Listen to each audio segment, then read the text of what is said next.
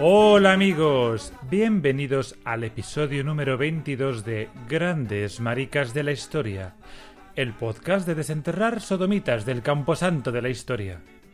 Intentaría ser más ofensivo, pero creo que aquí todos preferimos que este podcast se mantenga como podcast para todos los públicos, no sea que lleguen los trolls del cristofascismo y nos denuncien por ateos y por ir contra los supuestos designios de una supuesta deidad de la que supuestamente estamos hechos a imagen y semejanza. O sea, que a ver si va a ser que tal deidad resulta que también tiene su punto de que le gusten las telas finas. ¿No? Bueno, tela fina que cortar tenemos hoy, porque después de haber visto pasar por aquí a Borbones, Farnesios, Plantagenets y otras dinastías europeas, hoy nos toca llamar a la puerta a los Augsburgo. Vamos, los Austria de toda la vida, pero no los españoles, que nos vamos directos a la imperialísima Viena.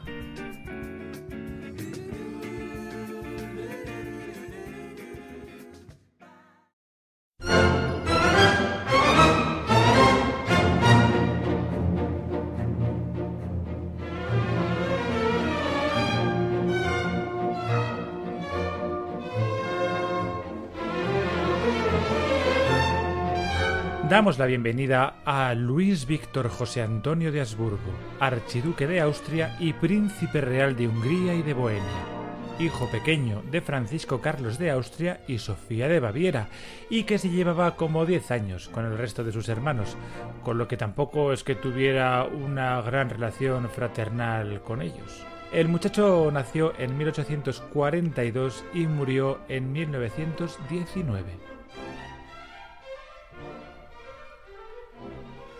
Como nos pasa a muchos de los benjamines de la casa, Bubi, que era así como le llamaba su madre, siempre fue el ojito derecho de la reina y, la verdad sea dicha, el niño jamás ocultó ni su pluma ni su obvia atracción hacia sus congéneres masculinos. Y eso incluía no aceptar ninguna propuesta matrimonial por parte de su imperial familia.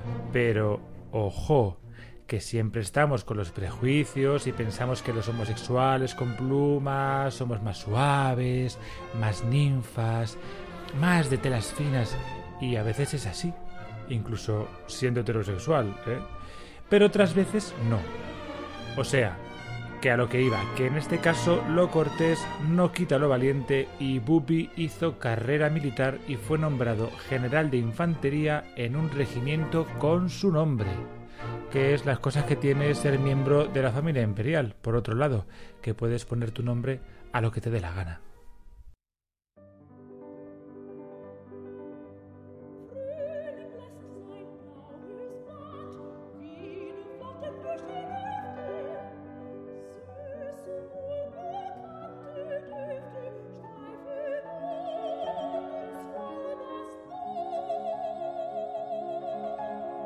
Pasada la obligación de la vida militar, nuestro Luis ya se relajó un poco, sobre todo porque prácticamente no tenía ningún papel en el juego de la política familiar de matrimonios y tal. Así que se dedicó pues a las cosas del teatro, básicamente a ir al teatro, pero bueno, también la arquitectura, el arte, estas cosillas. Y de hecho, la decoración de sus apartamentos era la comidilla de la Viena de aquella época. Y comidilla también de la Viena de aquella época eran los modales de nuestro Luis, al que también apodaban Lutzi Wutzi. Y es que resulta que en los bailes de la corte él exageraba sus ademanes, cual príncipe del 18, como diría uno de sus primeros biógrafos, Max Reversi, pocos años después de su muerte. Pero bueno, cuando eres Cayetano no importan tus cosillas. Ya sabéis, poderoso caballero es don dinero nuestro Luis se hizo construir, de hecho, y con 21 añitos, que ya me gustaría a mí, un palacete al estilo renacentista italiano en la Ringstrasse, en el recién estrenado gran bulevar que rodeaba Viena. Pero, ay, se les olvidó construir, fíjate tú, un gran baño donde Luis pudiera solazarse. Así que el pobre Luis no tenía más remedio que ir a los baños públicos del Central Bad una fantasía de establecimiento construido en plan mil y una noches, todo así en plan mudéjar, con sus baños turcos, etc. La verdad es que en aquella época surge la hidroterapia, por suerte para la higiene moderna, y los baños públicos se empiezan a considerar necesarios para atajar ciertas afecciones de la salud. Pero fíjate tú qué cosas de la vida que los baños estos empiezan a ser en aquella época un punto de encuentro entre homosexuales. Bueno, ¿qué os voy a contar? Como si las cosas hubiesen cambiado mucho. Y resulta que allí iba, día sí, día también, nuestro Luis. Y de manera nada discreta, ¿eh? Él se montaba en su carruaje con unos cuantos lacayos de muy buen ver y ale, al agua patos. El episodio nos lo cuenta Helmut Neuhold en su libro Das andere Habsburg, Homoerotik im österreichischen Kaiserhaus, que nos cuenta la vida homosexual de los Augsburgo en la corte austríaca. El incidente, que se ha mencionado una y otra vez y que a menudo se describe de manera completamente errónea, ocurrió en Zentralbad en Weiburgsgasse, una institución que ha seguido siendo un lugar de encuentro para los homosexuales hasta el día de hoy, pero que no solo era visitada por homosexuales. En pocas palabras, la situación podría describirse de la siguiente manera. Ludwig Victor intentó establecer un contacto más cercano con un atractivo joven y este lo recibió con una bofetada.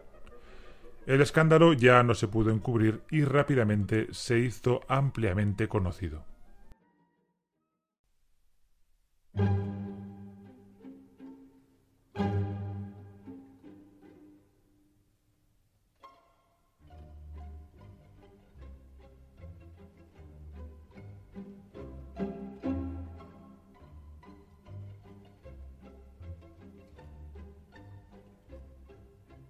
A partir de este momento, nuestro Luis, al que le llamaban en casa Bubi y luego los colegas Lutzi Wutzi, empezó a ser conocido por el vulgo como el archiduque del baño, para que veáis que no solo los españoles somos ocurrentes con los motes a los de ahí arriba.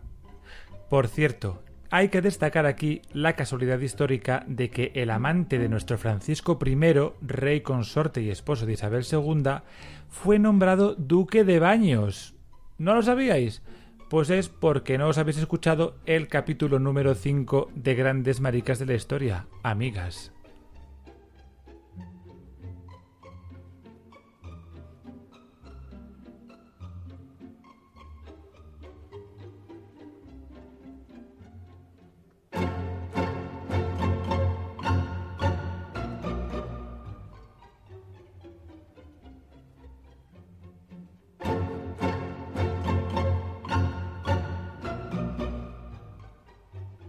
Pero sigamos con las aventuras de nuestro Luis. En 1866, la madre de Luis, la archiduquesa Sofía, de quien, por cierto, el canciller Metternich decía que era el único hombre de la familia, convenció a su hijo de que pidiera en matrimonio a su prima Sofía Carlota. ¡Oh, sorpresa! Los Habsburgo practicando la endogamia una vez más. Pero, por suerte, para Luis y también para ella misma, la joven Sofía Carlota rechazó tan generosa oferta para escándalo de toda la sociedad. Pero aquí no acaba la cosa. Bueno, sí acaba porque ya os lo cuento un poco más tarde en el epílogo.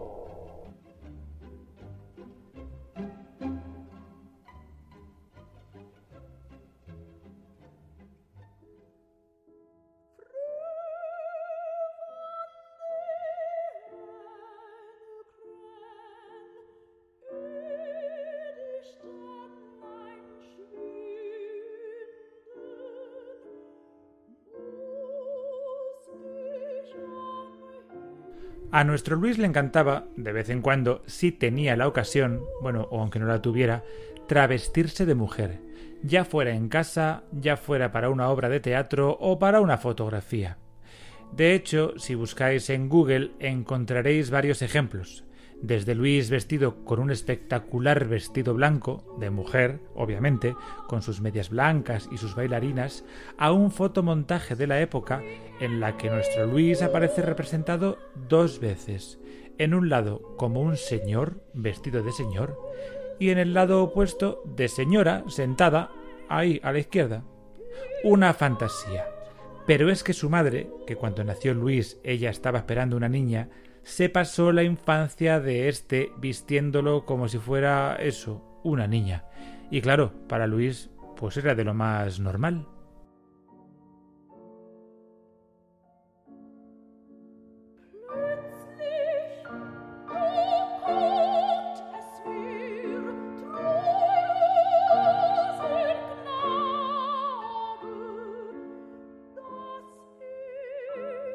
No está muy claro si, en este caso, en el que es completamente imposible borrar de la historia la obvia homosexualidad de Luis, lo que nos ha llegado es fruto de la homofobia y los prejuicios o no.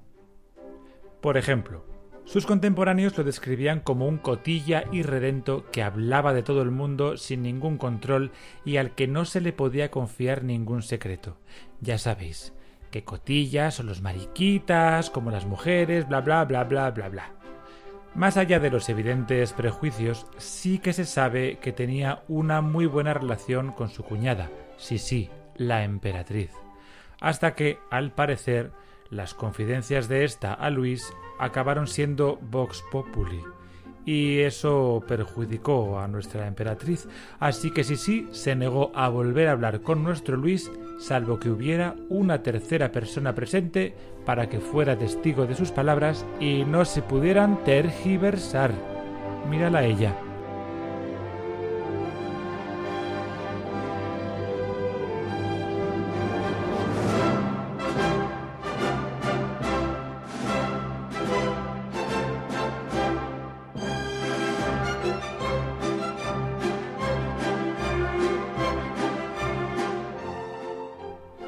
Nuestro Luis, como he comentado hace un rato, nunca ocultó su preferencia sexual.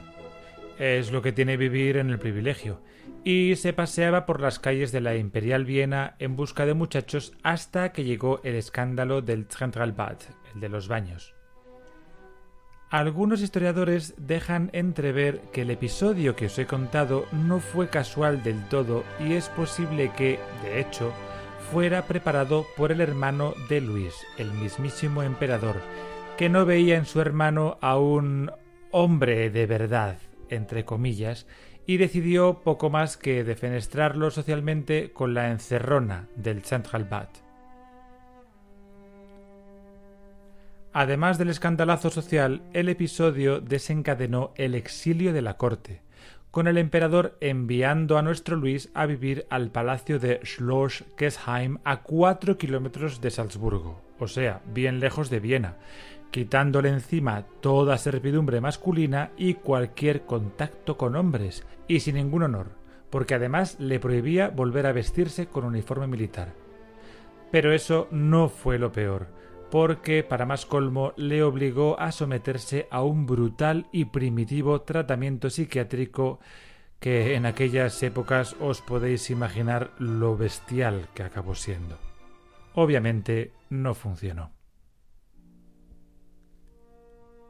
La vida de Luis en Schloss Klesheim, aunque rodeado de un servicio exclusivamente femenino que actuaba más como de carcelera que de otra cosa, no fue del todo malo, porque no olvidéis del hecho de que seguía siendo un privilegiado.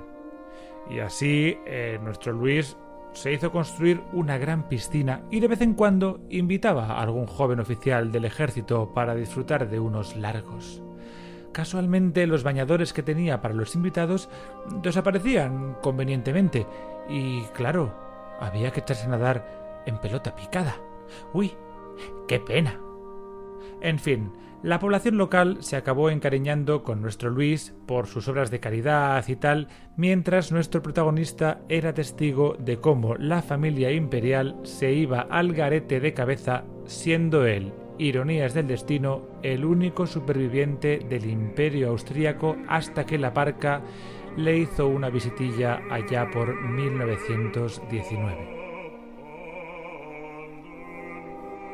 Luis murió a los 76 años y fue enterrado en el cementerio de Sitzenheim.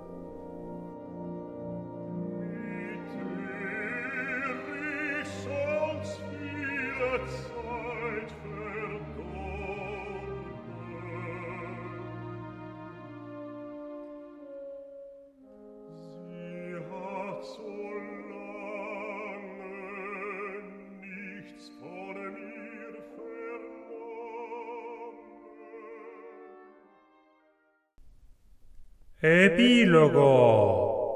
Aquí muere hasta el apuntador. Al final, el bueno de Luis, al que habían apartado por ser el Benjamín y homosexual, acabó sobreviviendo a toda su familia. Y vamos a empezar, ¿eh?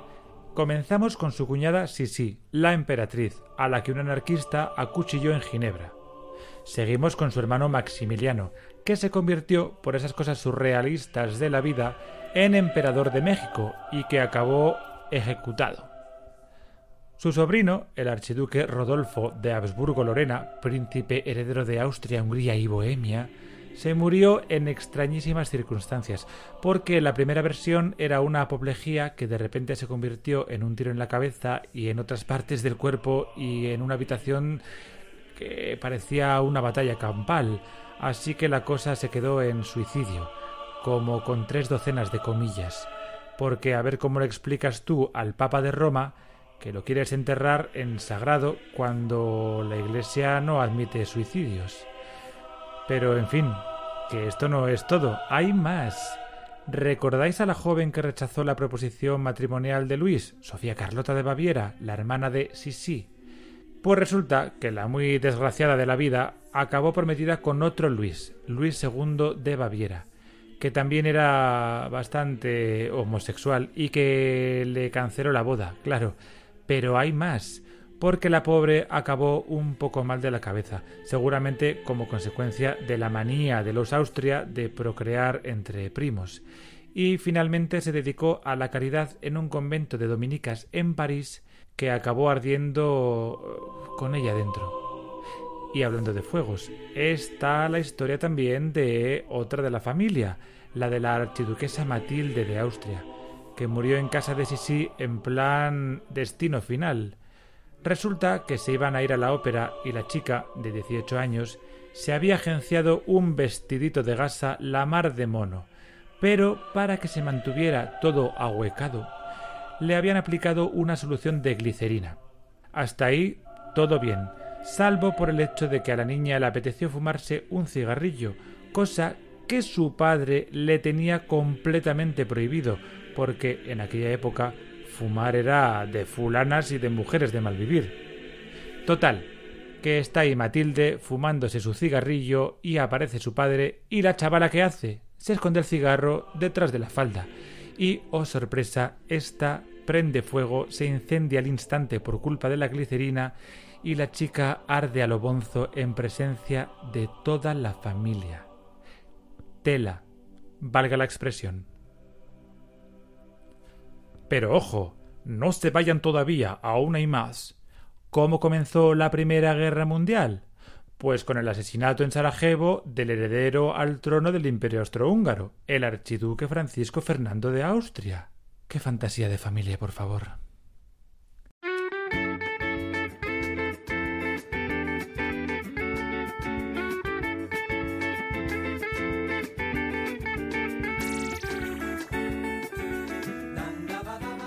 Pero vamos a acabar bien.